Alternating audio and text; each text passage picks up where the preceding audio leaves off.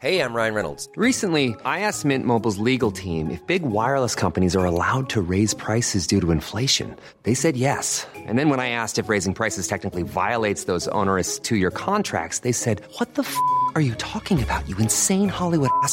F- So to recap, we're cutting the price of Mint Unlimited from $30 a month to just $15 a month. Give it a try at mintmobile.com slash switch. $45 upfront for three months plus taxes and fees. Promo rate for new customers for limited time. Unlimited more than 40 gigabytes per month. Slows. Full terms at mintmobile.com. Today we've got a great two for one malicious compliance story. We'll get to that in a bit, but first, oh, that was Katie's job.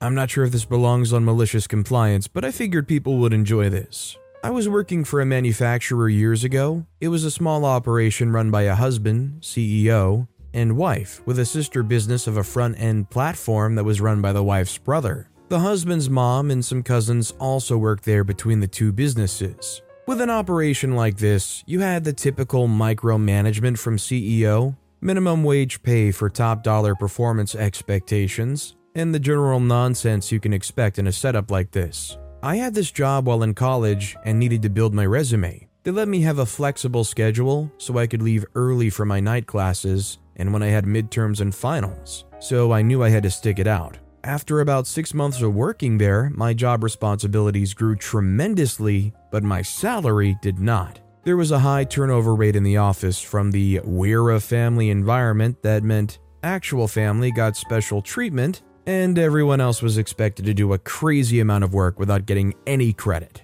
One of my friends, we'll call her Katie, was looking for work, and my company was hiring. I told her what she was getting into, but as a recent college grad looking for office experience, she decided to give it a shot. First, my referral bonus never came even after she had worked there for 90 days, and I was told that I shouldn't inquire about it because I referred someone to help the company, not get the extra money.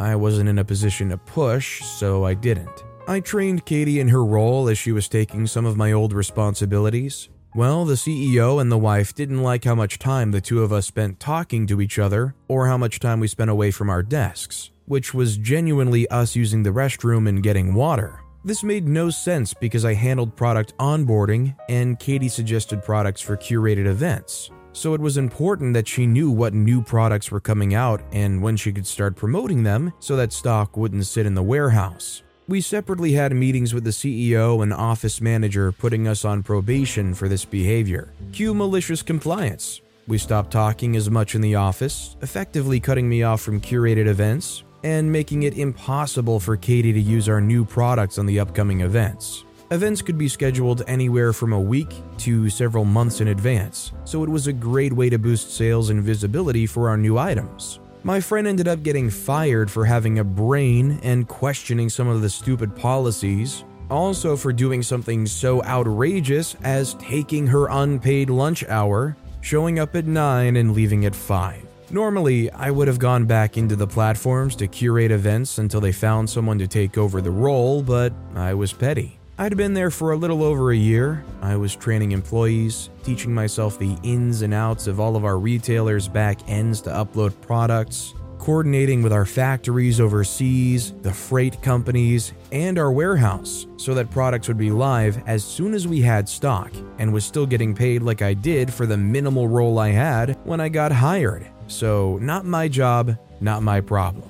Fast forward a few months, the CEO decides to show up to work on the office floor instead of working out of his private office. Whenever he was on the floor, he was always super loud and disruptive to the general flow. I hear him talk about sales from the past few months, specifically about sales from events. So naturally, my ears perk up. He starts getting louder. I don't get it, there's this huge decline in sales. None of our new products are getting any traction. I haven't even been addressed, so I keep tapping away at my computer and act oblivious. He calls over the office manager and they start hashing it out. Six months ago, the sales for our new items went down significantly. I'm thinking, yeah, duh, that's when you told me and Katie to stop talking. The initial data that was supplied with product photos and descriptions weren't clear. It would have been a very long process for Katie to sift through the new products to try and match them to events, as opposed to what we used to do, which she would tell me the theme and what she was looking for, and I'd get her the data on a short list of items that she could review to match to said events, as opposed to dumping a hundred products on her. Then, three months ago, they became almost non existent. Sales have dropped almost 70% with these events. Three months ago is when Katie got fired. Eventually, the two of them piece together that they need to blame whoever is curating events, and the CEO starts asking everyone in the office whose responsibility is it to work on events. Finally, it gets to a point where I can't stay quiet. The office is too small, and I play too big of a role in product management, so I chime in, Oh, wasn't that Katie's responsibility? The CEO replies, She hasn't worked here in three months. You mean to tell me no one has been submitting products for three months? He is livid, and it's clear that I'm now in the path of his rage. Why has no one been handling this? Everyone's kind of looking around, and the office manager, let's call her Karen, starts shifting the blame onto me since technically Katie was in my department. Once the finger pointing started, I was prepared to defend myself. I said, Well, Karen, I thought you were the one who was in charge of managing and keeping track of every employee's role. So Karen replies, I am, but you knew this is an important part of our sales and marketing. I reply with, The week before she was let go, didn't you specifically get all of her passwords and a complete list of all of her tasks? Karen replies, Yes. She's clearly concerned with where I'm going with this. And after she was let go, did you communicate to me that those tasks were now my responsibility? Karen said, Well, no, but I shouldn't have had to. I said, But you're in charge of delegating tasks and making sure all work is assigned to employees. Are you implying that I was supposed to know that you had a list of tasks unassigned? Why would I assume that you didn't delegate those to another team member when that's an essential part of your role?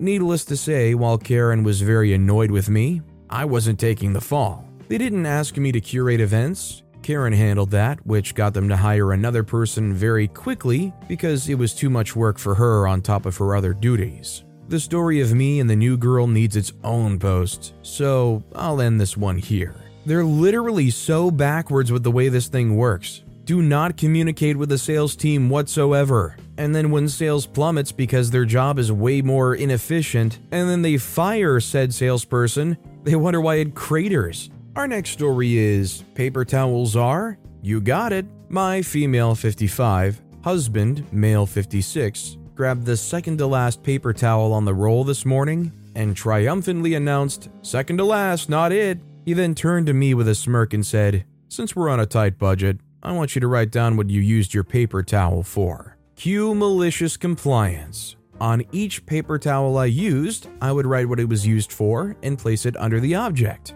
The coffee stirring spoon, coffee spoon. The ice cream scooper spoon, ice cream scooper. Coffee cup, coffee cup. If you thought the only way to get a more defined jawline with natural looking results was through surgery, think again. Juvederm Volux XC is a non surgical injectable gel filler that improves moderate to severe loss of jawline definition and can help you achieve natural looking results with little downtime. Even better, this improved definition lasts up to one year with optimal treatment. No maintenance required. Improve jawline definition for a smooth, sculpted look with Juvederm Volux XC. For important safety information and to find a licensed specialist, visit juvederm.com. That's J U V E D E R M.com. Not for people with severe allergic reactions, allergies to lidocaine, or the proteins used in Juvederm. Common side effects include injection site redness, swelling, pain, tenderness, firmness, lumps, bumps, bruising, discoloration, or itching. There's a risk of unintentional injection into a blood vessel, which can cause vision abnormalities, blindness, stroke, temporary scabs, or scarring. Talk to a licensed specialist to find out if it's right for you. One size fits all seemed like a good idea for clothes Nice dress. Uh, it's a it's a t-shirt. until you tried it on. Same goes for your healthcare. That's why United Healthcare offers a variety of flexible, budget friendly coverage for medical, vision, dental, and more. So, whether you're between jobs, coming off a parent's plan, or even missed open enrollment, you can find the plan that fits you best. Find out more about United Healthcare coverage at uh1.com. That's uh1.com.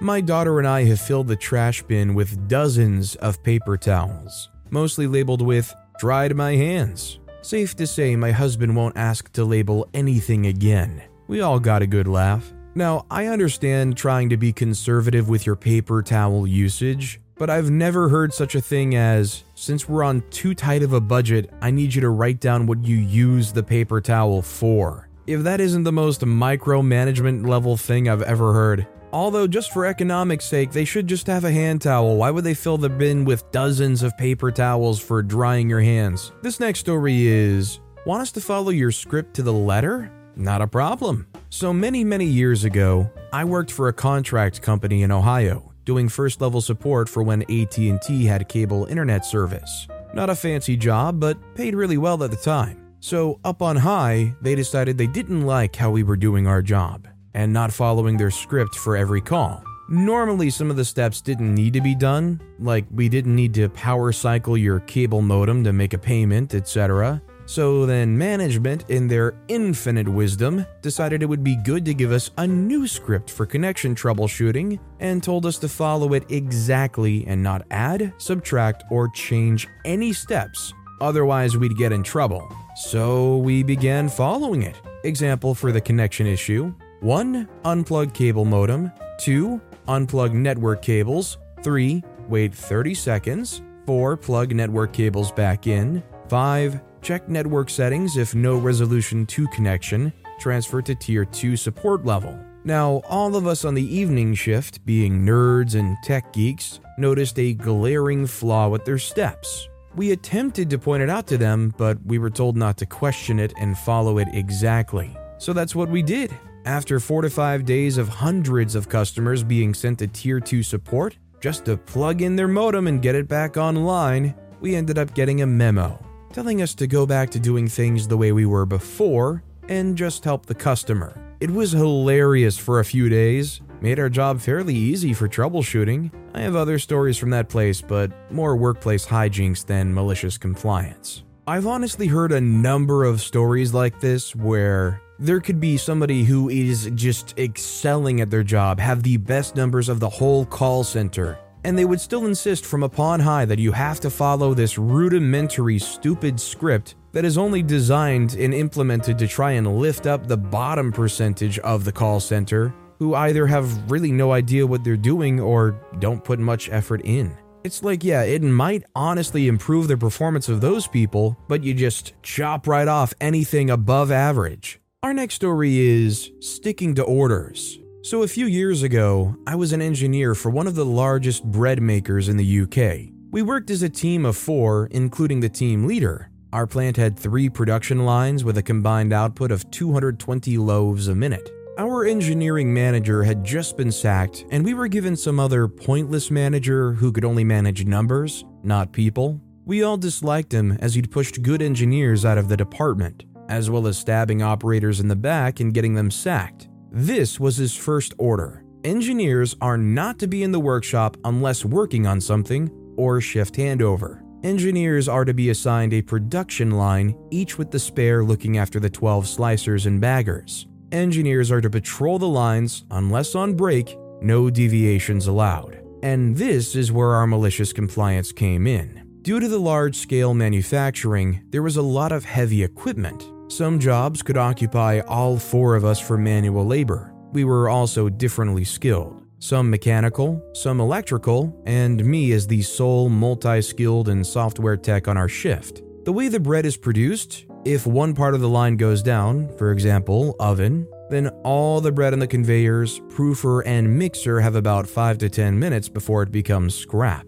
We stuck to our orders and all agreed if we saw another engineer having to deal with a job that we'd all not help. We all agreed not to bust our balls or create unnecessary work for the ops. If a line had a mechanic but had an electrical issue, it would have to wait until the next break rotation, which could be 4 hours away. After one shift, the efficiency of the line dropped from an average of 75% to 40 and the scrap rate went from 25 to 50%. The bakery lost a crap ton of money that shift. It carried on for the night shift, then the assigned areas were abolished and never spoken about again the following morning. This is just another classic case of a manager coming in that feels the need to shake things up and it just goes disastrous. Like, I feel like they have some kind of bug in the back of their mind telling them, well, I'm new here and I've got to make an impression and I've got to show them that I can do what I can. And you just throw a wrench into what was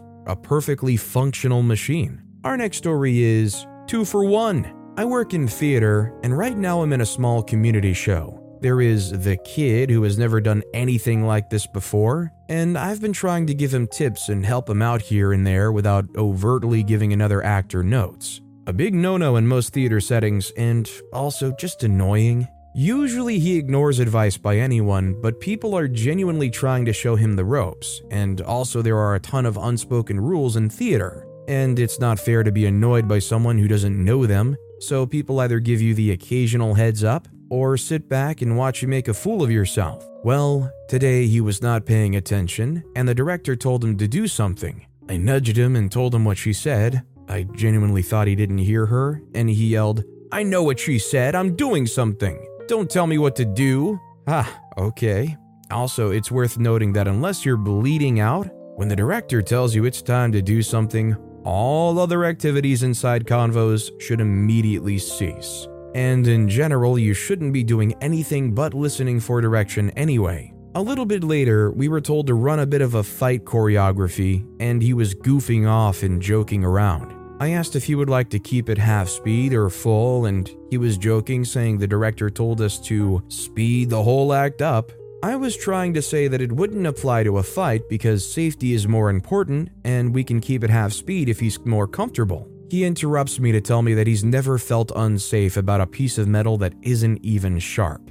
A stage combat rapier. Again, okay. So, normally during our first fight, I suggest we take it slow. The director tells me I should be practicing more and it's time to speed it up. I don't argue or throw him under the bus, but I'm very confident about this piece. I just agree and move on. During this, I also tell him what's coming next when he gets stuck, which happens about three times. We begin our fight full speed as he requested. We get three moves in before he's stuck. I do not tell him what to do and just stand there looking at him until he figures it out. Three moves later, and he's stuck again, and I just stand there, waiting for him to do the thing I need to react to. Next, he goes for is the wrong one, which could have been dangerous if I didn't block it, so I call a hold and request we go back to half speed. It ended up looking obvious that I knew the choreo and that he was getting lost since we weren't doing it slow and he was pausing to think.